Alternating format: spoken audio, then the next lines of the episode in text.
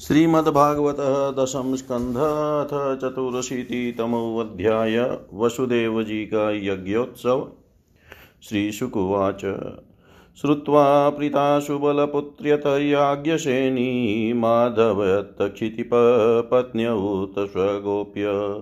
कृष्णे अखिलात्मनि हरो प्रणयानुबन्धं सर्वा विस्मयूरलमश्रुकलाकुलाक्ष्य इति सम्भाषमाणासु स्त्रीभिः स्त्रीषु नृभिनृषु आययुर्मुनयस्तत्र कृष्णरामदिदृक्षया द्वैपायनो नारदश्च च्यवनो देवलोषित विश्वामित्रः शतानन्दो भरद्वाजोऽथ गौतम। रामशिष्यो भगवान् वसिष्ठो गालवो भृगुपुलस्तय कश्यप कश्यपोऽत्रिश्च मार्कण्डेयो बृहस्पति, द्वितस्त्रीतश्चकेतश्च ब्रह्मपुत्रास्तथाङ्गिरा, अगस्त्यो याज्ञवल्क्यश्च वामदेवादयो परे तान् दृष्ट्वा सहसोताय प्रागासीना नृपादय पाण्डवा कृष्णरामौ च प्रणेमु विश्ववन्दितान्। तामा तानानचूर्यर्यथा सर्वैः रामोऽच्युतोऽर्चय स्वागताशनपाद्यार्घ्यमाल्यधूपानुलेपने उवाच सुखमाशिनान् भगवान् धर्मगुप्तनु सदसस्तस्य महतो यत वाचोऽनुशृण्वत श्रीभगवानुवाच। अहो, वयं जन्मभृतो लब्धं काचर्येन् तत्फलं देवानामपि दुष्प्रापं यद् योगेश्वरदर्शनम् किं स्वल्पतपसां नृणामचार्यां देवचक्षुषां दर्शनस्पर्शनप्रसन्नप्रह्लादपादार्चनादिकम् न ह्यं यानि तीर्थानि न देवामृच्छिल्ला मया ते पुनरन्त्युर्कालेन दर्शनादेव साधव। नाग्निनः सूर्यो न च चन्द्रतारका न भूर्जलं कं श्वसनोऽथ वाङ्मन। उपासिता भेदकृतो हरन्त्यङ्गं विपश्चितो गणन्ति मूर्तसेवया। यस्यात्मबुद्धिकुपणे त्रिधातुके स्वधिकलत्रादिशुभोम इज्यधि। यतीर्थबुद्धिसलिलेन कहिरचिज्जनेष्वभिज्ञेषु स एव गोखर। श्रीशुकुवाच। निशम्येतं भगवतः कृष्णस्याकुण्ठमेधस वचो दुरन्वयं विप्रास्तूष्णीमासनभ्रमद्धिय चिरं विमृश्य मुनय ईश्वरस्येषितव्यतां जनसङ्ग्रह इत्युचुष्यं स्मयन्तस्तं जगद्गुरुम् मुनयौचु यन्मायया तत्त्वविदुत्तमा वयं विमोहिता विश्वसृजामधीश्वरा। यदि शीतव्यायति गूढ इहया अहो विचित्रं भगवद्विचेष्टितम्। अनीह एतद् बहुदेकनात्मना सृजत्यवत्यति न बध्यते यथा। भौमे भूमि बहुनामरूपिणी, अहो विभुम्नश्चरितं विडम्बनम्। अथापि कालेष्वजनाभिगुप्तये बिभसि सत्वं खलनिग्रहाय च स्वलीलया वेदपथं सनातनं वर्णाश्रमात्मा पुरुषपरो भवान्। ब्रह्म ते हृदयं शुक्लं तपस्वाध्यायसंयमे यत्रोपलब्धं सदव्यक्तं व्यक्तं च ततः परम्। तस्माद्ब्रह्मकूलं भ्रमणशास्त्रयोनेस्त्वमात्मन सभाजयसि सद्धाम तद्ब्रह्मण्याग्रणी ब्रवान्। अद्य नो जन्मसाफल्यं विद्यायास्तपसोदृश त्वया सङ्गम्य सद्गत्या यदन्तश्रेयसां पर। नमस्तस्मै भगवते कृष्णाया कुण्ठमेधसे स्वयोगमाया याचन महिम्ने परमात्मने नम्य विदन्त्यमी भूपा एका रामाश्च वृष्णय माया जवनिकाच्छन्मात्मानं कालमीश्वरम् यथाशयानः पुरुष आत्मानं गुणतत्त्वद्रेक् नाममात्रेन्द्रियभातं न वेदरहितं परम्। एवं त्वा नाममात्रेषु विषयेष्विन्द्रिये हया मायया विभ्रमचितो न वेद स्मृत्युप्लवता प्लवात् तस्याध्यते ददृशमाङ्घ्रीमघोगमसतीर्थास्पदं हृदि कृतं सुविपक्वयोगै।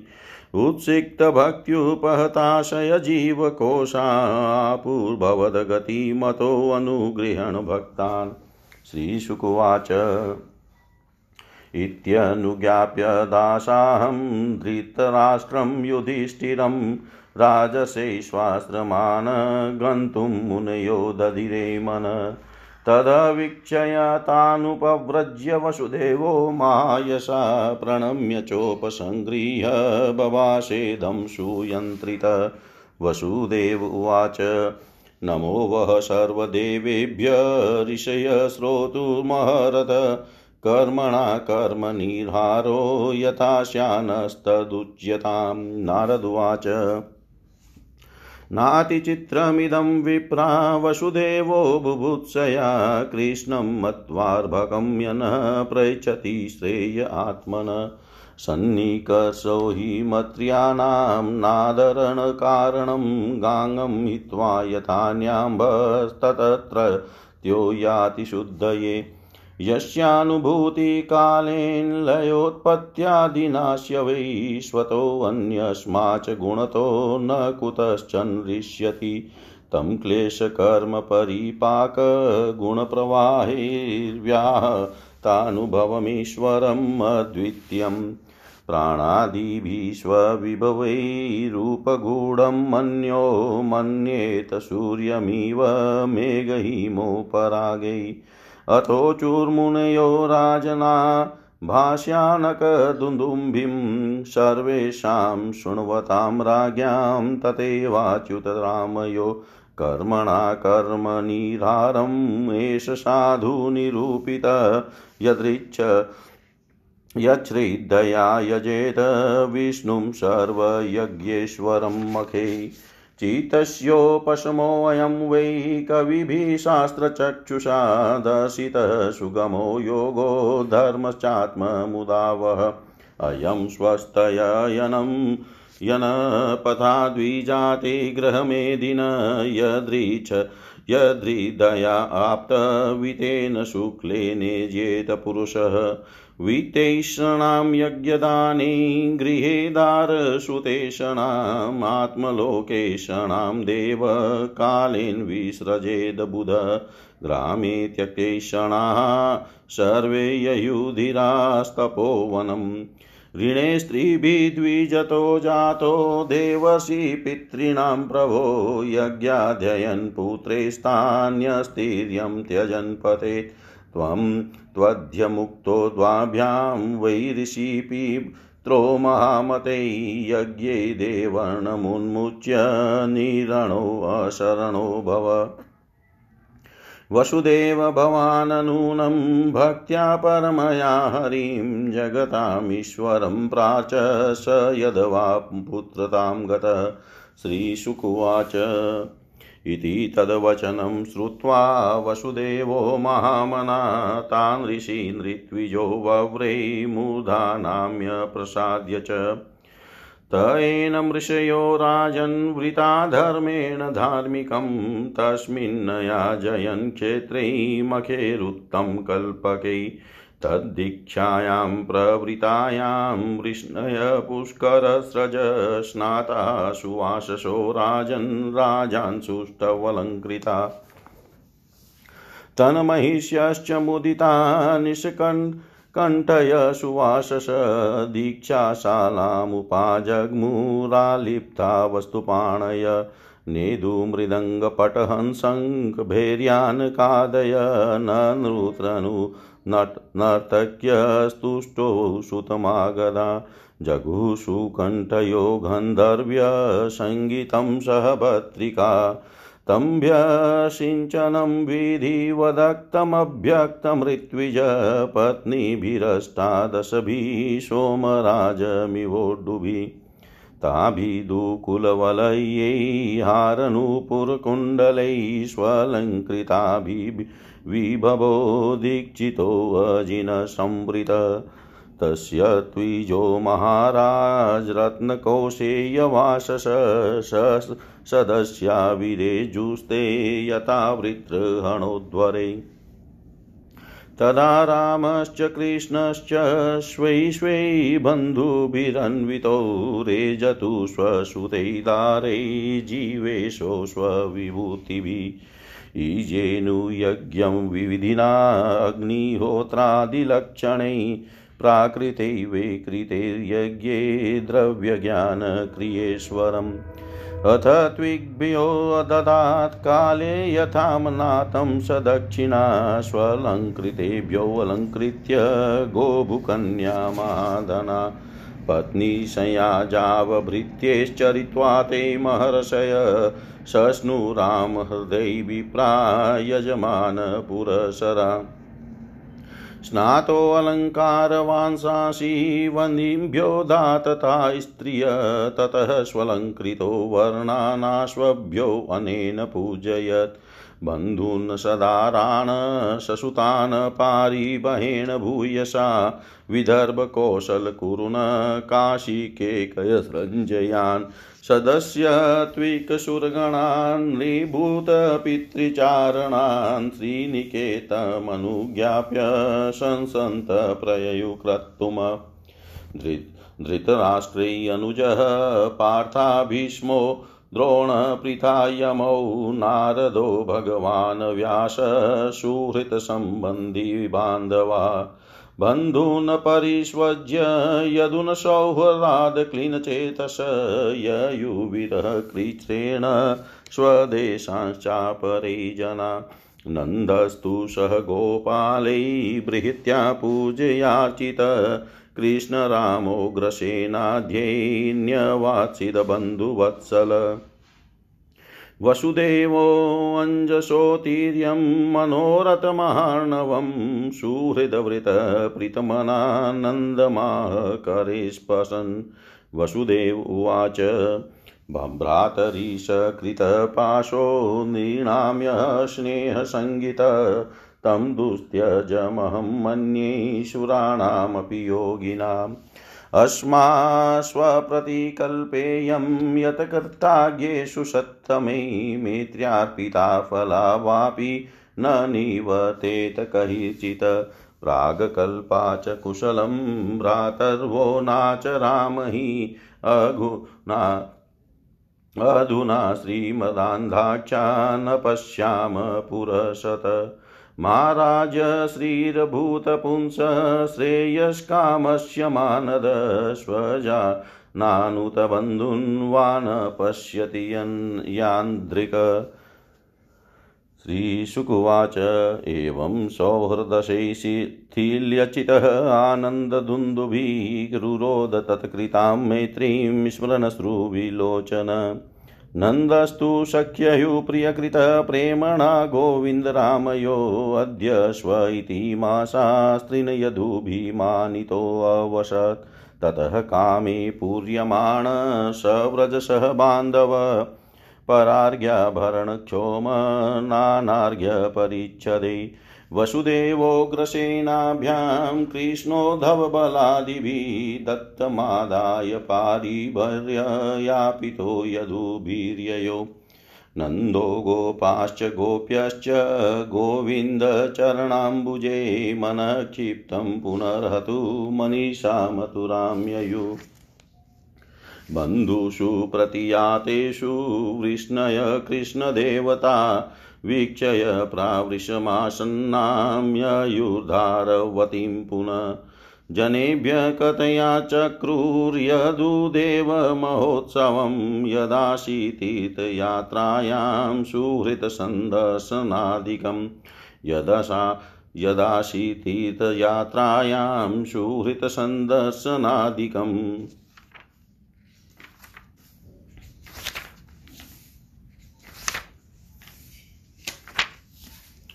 श्री सुखदेव जी कहते हैं, परीक्षित।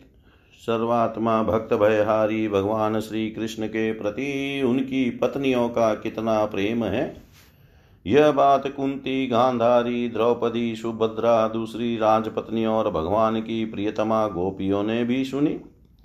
सबकी सब उनका यह अलौकिक प्रेम देखकर अत्यंत मुग्ध, अत्यंत विस्मित हो गई। सबके नेत्रों में प्रेम के आँसू छलक आए। इस प्रकार जिस समय स्त्रियों से स्त्रियाँ और पुरुषों से पुरुष बातचीत कर रहे थे, उसी समय बहुत से ऋषि मुनि भगवान श्री कृष्ण और बलराम जी का दर्शन करने के लिए वहाँ आए। उनमें प्रधान ये थे श्री कृष्ण द्वेपायन व्यास, देवर्षि नारद, च्यवन देवल, असित विश्वामित्र सतानंद भरद्वाज, गौतम अपने शिष्यों के सहित भगवान परशुराम वशिष्ठ गालव भृगु पुलस्त्य कश्यप अत्रि मार्कंडेय बृहस्पति द्वितत्रित एकतः सनक सन्नंदन सनातन सनत कुमार अंगिरा अगस्त्य याज्ञवल्क्य और वामदेव इत्यादि। ऋषियों को देख कर पहले से बैठे हुए नरपति गण युधिष्ठिर आदि, पांडव भगवान श्री कृष्ण और बलराम जी सहसा उठकर खड़े हो गए और सबने उन विश्ववंदित ऋषियों को प्रणाम किया। इसके बाद स्वागत आसन, पाद्य अर्घ्य, पुष्पमाला धूप और चंदन आदि से सब राजाओं ने तथा बलराम जी के साथ स्वयं भगवान श्री कृष्ण ने उन सब ऋषियों की विधि पूर्वक पूजा की। जब सब ऋषि मुनि आराम से बैठ गए, तब धर्म रक्षा के लिए अवतीर्ण भगवान श्री कृष्ण ने उनसे कहा, उस समय वह बहुत बड़ी सभा चुपचाप भगवान का भाषण सुन रही थी। भगवान श्री कृष्ण ने कहा, धन्य है हम लोगों का, जीवन सफल हो गया। आज जन्म लेने का हमें पूरा पूरा फल मिल गया। क्योंकि जिन योगेश्वरों का दर्शन बड़े बड़े देवताओं के लिए भी अत्यंत दुर्लभ है, उन्हीं का दर्शन हमें प्राप्त हुआ है। जिन्होंने बहुत थोड़ी तपस्या की है और जो लोग अपने इष्ट देव को, समस्त प्राणियों के हृदय में न देख कर केवल मूर्ति विशेष में ही दर्शन करते हैं। उन्हें आप लोगों के दर्शन, स्पर्श, कुशल प्रश्न, प्रणाम और पाद पूजन आदि का शु अवसर भला कब मिल सकता है? केवल जलमय तीर्थ ही तीर्थ नहीं कहलाते और केवल मिट्टी या पत्थर की प्रतिमा ही यही देवता नहीं होती। संत पुरुष ही वास्तव में तीर्थ और देवता हैं, क्योंकि उनका बहुत समय तक सेवन किया जाए तब वे पवित्र करते हैं। परंतु संत पुरुष तो दर्शन मात्र से ही कृतार्थ कर देते हैं। अग्नि, सूर्य, चंद्रमा, तारे, पृथ्वी, जल, आकाश, वायु, वाणी और मन के अधिष्ठात्री देवता उपासना करने पर भी पाप का पूरा पूरा नाश नहीं कर सकते, क्योंकि उनकी उपासना से भेद बुद्धि का नाश नहीं होता, वह और भी बढ़ती है। परंतु यदि घड़ी दो घड़ी भी ज्ञानी महापुरुषों की सेवा की जाए तो वे सारे पाप ताप मिटा देते हैं, क्योंकि वे वेद भेद बुद्धि के विनाशक हैं। महात्मा और सभासदों, जो मनुष्यवात पित्त और कफिन तीन धातुओं से बने हुए सब तुल्य शरीर को ही आत्मा अपना में स्त्री पुरुष पुत्र, स्त्री पुत्र आदि को ही अपना और मिट्टी, पत्थर काष्ट आदि पार्थिव विकारों को ही इष्ट देव मानता है तथा जो केवल जल को ही तीर्थ समझता है। ज्ञानी महापुरुषों को नहीं, वह मनुष्य होने पर भी पशुओं में भी नीच गदा ही है। श्री सुखदेव जी कहते हैं, परिचित भगवान श्री कृष्ण अखंड ज्ञान संपन्न है। उनका यह गुड़ भाषण सुनकर सबके सब ऋषि मुनि चुप रह गए। उनकी बुद्धि चक्कर में पड़ गई। वे समझ न सके कि भगवान यह क्या कह रहे हैं। उन्होंने बहुत देर तक विचार करने के बाद यह निश्चय किया कि भगवान सर्वेश्वर होने पर भी जो इस प्रकार सामान्य कर्म परतंत्र जीव की भांति व्यवहार कर रहे हैं, यह केवल लोक संग्रह के लिए ही है। ऐसा समझकर वे मुस्कुराते हुए जगत गुरु भगवान श्री कृष्ण से कहने लगे, मुनियों ने कहा भगवान आपकी माया से प्रजापतियों के अधीश्वर, मरीचि आदि तथा बड़े बड़े तत्वज्ञानी हम लोग मोहित हो रहे हैं। आप स्वयं ईश्वर होते हुए भी मनुष्यों की चेष्टाओं से अपने को छिपाए रखकर जीव की भांति आचरण करते हैं। भगवान सचमुच आपकी लीला अत्यंत विचित्र है, परम आश्चर्यमयी है। जैसे पृथ्वी अपने विकारों, वृक्ष, पत्थर, घट आदि के द्वारा बहुत से नाम और रूप ग्रहण कर लेती है, वास्तव में वह एक ही है। वैसे ही आप एक और चेष्टाहीन होने पर भी अनेक रूप धारण कर लेते हैं और अपने आप से ही इस जगत की रचना रक्षा और संहार करते हैं। पर यह सब करते हुए भी इन कर्मों से लिप्त नहीं होते। जो सजातीय, विजातीय और स्वागत भेद शून्य एक रस अनंत है, उसका यह चरित्र लीला मात्र नहीं तो और क्या है? धन्य है आपकी यह लीला। भगवान यद्यपि आप प्रकृति से परे स्वयं पर ब्रह्म परमात्मा हैं, तथापि समय समय पर भक्त जनों की रक्षा और दुष्टों का दमन करने के लिए विशुद्ध सत्व में श्री विग्रह प्रकट करते रह, करते हैं और अपनी लीला के द्वारा सनातन वैदिक मार्ग की रक्षा करते हैं, क्योंकि सभी वर्णों और आश्रमों के रूप में आप स्वयं ही प्रकट हैं। भगवान वेद आपका विशुद्ध हृदय है तपस्या स्वाध्याय धारणा, ध्यान और समाधि के द्वारा उसी में आपके साकार, निराकार रूप और दोनों के अधिष्ठान स्वरूप पर ब्रह्म परमात्मा का साक्षात्कार होता है। परमात्मन ब्रह्म ब्राह्मण ही वेदों के आधारभूत आपके स्वरूप की उपलब्धि के स्थान है। इसी से आप ब्राह्मणों का सम्मान करते हैं और इसी से आप ब्राह्मण भक्तों में अग्रगण्य भी हैं। आप सर्वविध कल्याण साधनों की चरम सीमा है और संत पुरुषों की एकमात्र गति है। आपसे मिलकर आज हमारे जन्म विद्या तप और ज्ञान सफल हो गए। वास्तव में सबके परम फल आप ही हैं। प्रभु, आपका ज्ञान अनंत है। आप स्वयं सचिदानंद स्वरूप पर ब्रह्म परमात्मा भगवान है। आपने अपनी अचिंत्य शक्ति योग माया के द्वारा अपनी महिमा छिपा रखी है। हम आपको नमस्कार करते हैं। ये सभा में बैठे हुए राजा लोग और दूसरों की तो बात ही क्या स्वयं आपके साथ आहार विहार करने वाले यदुवंशी लोग भी आपको वास्तव में नहीं जानते? क्योंकि आपने अपने स्वरूप को जो सबका आत्मा, जगत का आदि कारण और नियंता है, माया के पर्दे से ढक रखा है। जब मनुष्य स्वप्न देखने लगता है, उस समय स्वप्न के मिथ्या पदार्थों को ही सत्य समझ लेता है और नाम मात्र की इंद्रियों से प्रतीत होने वाले अपने स्वप्न शरीर को ही वास्तविक शरीर मान बैठता है। उसे उतनी देर के लिए इस बात का बिल्कुल भी पता नहीं रहता कि स्वप्न शरीर के अतिरिक्त एक जागृत अवस्था का शरीर भी है। ठीक इसी प्रकार जागृत अवस्था में भी इंद्रियों की प्रवृत्ति रूप माया से चित मोहित होकर नाम मात्र के विषयों में भटकने लगता है। उस समय भी चित्त के चक्कर से विवेक शक्ति ढक जाती है और जीव यह नहीं जान पाता कि आप इस जगत जागृत संसार से परे हैं। प्रभो बड़े बड़े ऋषि मुनि, अत्यंत परिपक्व योग साधना के द्वारा आपके उन चरण कमलों को हृदय में धारण करते हैं जो समस्त पाप राशि को नष्ट करने वाले गंगा जल के भी आश्रय स्थान है। यह बड़े सौभाग्य की बात है कि आज हमें उन्हीं का दर्शन हुआ है। प्रभो, हम आपके भक्त हैं, आप हम पर अनुग्रह कीजिए, क्योंकि आपके परम पद की प्राप्ति उन्हीं लोगों को होती है, जिनका लिंग, शरीर, रूप, जीव कोश आपकी उत्कृष्ट भक्ति के द्वारा नष्ट हो जाता है। श्री सुखदेव जी कहते हैं राजसी भगवान की इस प्रकार स्तुति करके और उनसे राजा धृतराष्ट्र से तथा धर्मराज युधिष्ठिर जी से अनुमति लेकर उन लोगों ने अपने अपने आश्रम पर जाने का विचार किया। परम यशस्वी वसुदेव जी उनका जाने का विचार देखकर उनके पास आए और उन्हें प्रणाम किया और उनके चरण पकड़कर बड़ी नम्रता से निवेदन करने लगे। वसुदेव जी ने कहा, ऋषियों, आप लोग सर्वदेव स्वरूप हैं, मैं आप लोगों को नमस्कार करता हूँ। आप लोग कृपा करके मेरी एक प्रार्थना सुन लीजिए। वह यह कि जिन कर्मों के अनुष्ठान से कर्मों और कर्म वासनाओं का आत्यंतिक नाश मोक्ष हो जाए उनका आप मुझे उपदेश कीजिए। नारद जी ने कहा, ऋषियों, यह कोई आश्चर्य की बात नहीं है कि वसुदेव जी श्री कृष्ण को अपना बालक समझकर शुद्ध जिज्ञासा के भाव से अपने कल्याण का साधन हम लोगों से पूछ रहे हैं।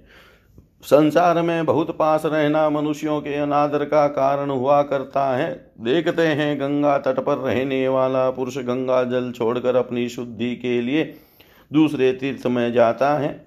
श्री कृष्ण की अनुभूति, समय के फेर से होने वाली जगत की सृष्टि, स्थिति और प्रलय से मिटने वाली नहीं है। वह स्वतः किसी दूसरे निमित्त से, गुणों से और किसी से भी क्षीण नहीं होती। उनका ज्ञानमय स्वरूप, विद्या, राग, द्वेष आदि, क्लेश, पुण्य, पापमय, कर्म, सुख, दुख आदि कर्म फल तथा सत्व आदि गुणों के प्रवाह से खंडित नहीं है। वे स्वयं अद्वितीय परमात्मा है। जब वे अपने को अपनी ही शक्तियों, प्राण आदि से ढक लेते हैं, तब मूर्ख लोग ऐसा समझते हैं कि वे ढक गए। जैसे बादल कूरा या ग्रहण के द्वारा अपने नेत्रों के ढक जाने पर सूर्य को ढका हुआ मान लेते हैं। परीक्षित इसके बाद ऋषियों ने भगवान श्री कृष्ण बलराम जी और अन्य अन्य राजाओं के सामने ही वसुदेव जी को संबोधित करके कहा कर्मों के द्वारा कर्म वासनाओं और कर्म फलों का आत्यंतिक नाश करने का सबसे अच्छा उपाय है कि यज्ञ आदि के द्वारा समस्त यज्ञों के अधिपति भगवान विष्णु की श्रद्धा पूर्वक आराधना करे। त्रिकालदर्शी ज्ञानियों ने शास्त्र दृष्टि से यही चित्त की शांति का उपाय सुगम मोक्ष साधन और चित्त में आनंद का उल्लास करने वाला धर्म बतलाया है। अपने न्यायार्जित धन से श्रद्धा पूर्वक पुरुषोत्तम भगवान की आराधना करना ही द्विजाति, ब्राह्मण, क्षत्रिय और वैश्य गृहस्थ के लिए परम कल्याण का मार्ग है। वसुदेव जी विचारवान पुरुष को चाहिए कि यज्ञ ध्यान आदि के द्वारा धन की इच्छा को, गृहस्थोचित भोगों द्वारा स्त्री पुत्र की इच्छा को और काल क्रम से स्वर्ग आदि भोग भी नष्ट हो जाते हैं। इस विचार से लोकेशना को त्याग दें। इस प्रकार धीर पुरुष घर में रहते हुए ही तीनों प्रकार की ऐसनाओं इच्छाओं का परित्याग करके तपोवन का रास्ता लिया करते थे। समर्थवास वसुदेव जी, ब्राह्मण, क्षत्रिय और वैश्य, ये तीनों देवता, ऋषि और पितरों का ऋण लेकर ही पैदा होते हैं। इनके ऋणों से छुटकारा मिलता है। यज्ञ, अध्ययन और संतानोत्पत्ति से इनसे ऋण हुए बिना ही जो संसार का त्याग करता है, उसका पतन हो जाता है। परम बुद्धिमान वसुदेव जी, आप अब तक ऋषि और पितरों के ऋण से तो मुक्त हो चुके हैं। अब यज्ञों के द्वारा देवताओं का ऋण चुका दीजिए और इस प्रकार सबसे उऋण होकर ग्रह त्याग कीजिए। भगवान की शरण हो जाइए। वसुदेव जी, आपने अवश्य ही परम भक्ति से जगदीश्वर भगवान की आराधना की है। तभी तो वे आप दोनों के पुत्र हुए हैं। श्री सुखदेव जी कहते हैं, परीक्षित परम मनस्वी वसुदेव जी ने ऋषियों की यह बात सुनकर उनके चरणों में सिर रखकर प्रणाम किया, उन्हें प्रसन्न किया और यज्ञ के लिए ऋतुजों के रूप में उनका वर्ण कर लिया। राजन जब इस प्रकार वसुदेव जी ने धर्म पूर्वक ऋषियों को वर्ण कर लिया, तब उन्होंने पुण्य क्षेत्र, कुरुक्षेत्र में परम धार्मिक वसुदेव जी के द्वारा उत्तमोत्तम सामग्री से युक्त यज्ञ करवाए। परीक्षित जब वसुदेव जी ने यज्ञ की दीक्षा ले ली, तब यदुवंशियों ने स्नान करके सुंदर वस्त्र और कमलों की मालाएँ धारण कर ली। राजा लोग वस्त्राभूषणों से खूब सुसज्जित हो गए। वसुदेव जी की पत्नियों ने सुंदर वस्त्र, अंगराग और सोने के हारों से अपने को सजा लिया और फिर वे सब बड़े आनंद से अपने अपने हाथों में मांगलिक सामग्री लेकर यज्ञशाला में आई। उस समय मृदंग पकावज, शंख, ढोल और नगारे आदि बाजे बजने लगे। नट और नर्तकियाँ नाचने लगी, सुत और मागध स्तुति गान करने लगे। गंधर्वों के साथ सुरीले गले वाली गंधर्व पत्नियाँ गान करने लगी। वसुदेव जी ने पहले नेत्रों में अंजन और शरीर में मक्खन लगा लिया। फिर उनकी देव की आदि अठारह पत्नियों के साथ उन्हें ऋत्विजों ने महाभिषेक की विधि से वैसे ही अभिषेक कराया। जिस प्राच, प्रकार प्राचीन काल में नक्षत्रों के साथ चंद्रमा का अभिषेक हुआ था उस समय यज्ञ में दीक्षित होने के कारण वसुदेव जी तो मृगचरम धारण किए हुए थे, परंतु उनकी पत्नियाँ सुंदर सुंदर साड़ी, कंगन हार पायजेब कर्ण और कर्णफुल आदि आभूषणों से खूब सजी हुई थी। वे अपनी पत्नियों के साथ भली भांति शोभायमान हुए। महाराज वसुदेव जी के ऋत्विज और सदस्य रत्न जटित भाभूषण तथा रेशमी वस्त्र धारण करके वैसे ही सुशोभित हुए, जैसे पहले इंद्र के यज्ञ में हुए थे। उस समय भगवान श्री कृष्ण और बलराम जी अपने अपने भाई बंधु और स्त्री पुत्रों के साथ इस प्रकार शोभायमान हुए, जैसे अपनी शक्तियों के साथ समस्त जीवों के ईश्वर स्वयं भगवान समष्टि जीवों के अभिमानी श्री शंकर तथा अपने विशुद्ध नारायण स्वरूप में शोभायमान होते हैं। वसुदेव जी ने प्रत्येक यज्ञ में ज्योतिषोम दर्श पूर्णमास आदि प्राकृत यज्ञों सौरस्त्रादि वैकृत यज्ञों और अग्निहोत्र आदि अन्य यज्ञों के द्वारा द्रव्य क्रिया और उनके ज्ञान के मंत्रों के स्वामी विष्णु भगवान की आराधना की। इसके बाद उन्होंने उचित समय पर ऋत्विजों को वस्त्रालंकारों से सुसज्जित किया और शास्त्र के अनुसार बहुत सी दक्षिणा तथा प्रचुर धन के साथ अलंकृत गौएँ, पृथ्वी और सुंदरी कन्याएँ दी। इसके बाद महर्षियों ने पत्नी संयाज नामक यज्ञांग और अवभू भृत स्नान अर्थात यज्ञांत स्नान संबंधी अवशेष कर्म कराकर वसुदेव जी को आगे करके परशुराम जी के बनाए हृदय में राम हलाद में राम हलद में स्नान किया। स्नान करने के बाद वसुदेव जी और उनकी पत्नियों ने बंदी जनों को अपने सारे वस्त्राभूषण दे दिए और स्वयं नए वस्त्राभूषण से सुसज्जित होकर उन्होंने ब्राह्मणों से लेकर कुत्तों तक को भोजन कराया। तदंतर अपने भाई बंधुओं, उनके स्त्री पुत्रों तथा विदर्भ कौशल कुरु काशी के कई और संजय आदि देशों के राजाओं, सदस्यों, ऋत्विजों, देवताओं, मनुष्यों, भूतों, पितरों और चरणों को विदाई के रूप में बहुत सी भेंट देकर सम्मानित किया। वे लोग लक्ष्मीपति भगवान श्री कृष्ण की अनुमति लेकर यज्ञ की प्रशंसा करते हुए अपने अपने घर चले गए। परीक्षित उस समय राजा, धृतराष्ट्र, विदुर, युधिष्ठिर, भीम, अर्जुन भीष्म पितामह द्रोणाचार्य, कुंती, नकुल सहदेव नारद, भगवान व्यास देव तथा दूसरे स्वजन संबंधी और बांधव। अपने हितेशी बंधु यादवों को छोड़कर जाने में अत्यंत विरह व्यथा का अनुभव करने लगे।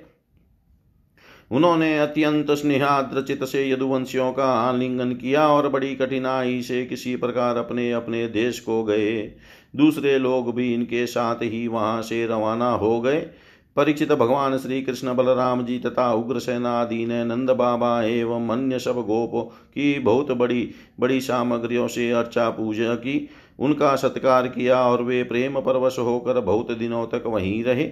वसुदेव जी अनायास ही अपने बहुत बड़े मनोरथ का महासागर पार कर गए थे। उनके आनंद की सीमा न थी। सभी आत्मीय स्वजन उनके साथ थे। उन्होंने नंद बाबा का हाथ पकड़कर कहा, वसुदेव जी ने कहा, भाई जी, भगवान ने मनुष्यों के लिए एक बहुत बड़ा बंधन बना दिया है।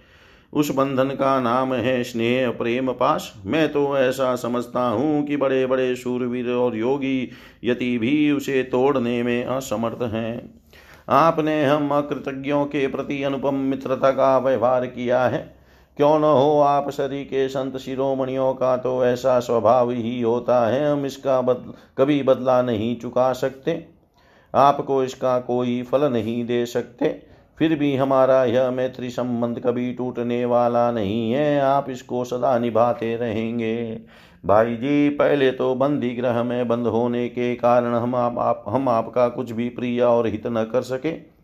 अब हमारी यह दशा हो रही है कि हम धन संपत्ति के नरे नशे से श्रीमद से अंधे हो रहे हैं। आप हमारे सामने हैं तो भी हम आपकी ओर नहीं देख पाते।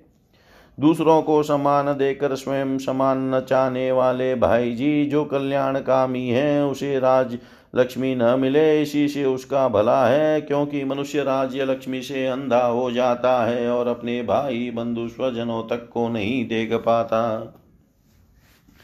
श्री सुखदेव जी कहते हैं, परीक्षित, इस प्रकार कहते कहते वसुदेव जी का हृदय प्रेम से गदगद हो गया। उन्हें नंद बाबा की मित्रता और उपकार स्मरण हो आए, उनके नेत्रों में प्रेमाश्रु उमड़ आए। वे रोने लगे। नंद जी अपने सखा वसुदेव जी को प्रसन्न करने के लिए एवं भगवान श्री कृष्ण और बलराम जी के प्रेम पास में बंद कर आजकल करते करते तीन महीने तक वहीं रह गए। यदुवंशियों ने जी भर उनका सम्मान किया। इसके बाद बहुमूल्य आभूषण, रेशमी वस्त्र, नाना प्रकार की उत्तम उत्तमोत्तम सामग्रियों और भोगों से नंद बाबा को उनके व्रजवासी साथियों को और बंधु बांधवों को खूब तृप्त किया। वसुदेव जी, उग्रसेन श्री कृष्ण बलराम, उद्धव आदि यदुवंशियों ने अलग अलग उन्हें अनेकों प्रकार की भेंटें दी। उनके विदा करने पर उन सब सामग्रियों को लेकर नंद बाबा अपने व्रज के लिए रवाना हुए। नंद बाबा गोपों और गोपियों का चित भगवान श्री कृष्ण के चरण कमलों में इस प्रकार लग गया कि वे फिर प्रयत्न करने पर भी उसे वहाँ से लौटा न सके। सुतराम बिना ही मन के उन्होंने मथुरा की यात्रा की। सुतराम बिना ही मन के उन्होंने मथुरा की यात्रा की। जब सब बंधु बांधव वहाँ से विदा हो चुके, तब भगवान श्री कृष्ण को ही एकमात्र इष्ट देव मानने वाले यदुवंशियों ने यह देख कर कि अब वर्षा ऋतु आ पहुँची है। द्वारका के लिए प्रस्थान किया।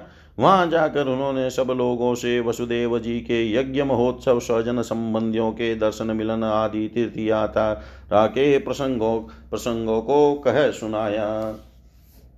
इति श्रीमद्भागवते महापुराणे पारमहंस्यां संहितायां दशम स्कन्धे उत्तरार्धे तीर्थयात्रानुवर्णनं नाम चतुःशीतितमोऽध्याय सर्वं श्रीशां सदाशिवार्पणम् अस्तु। ॐ विष्णवे नमः ॐ विष्णवे नमः ॐ विष्णवे नमः।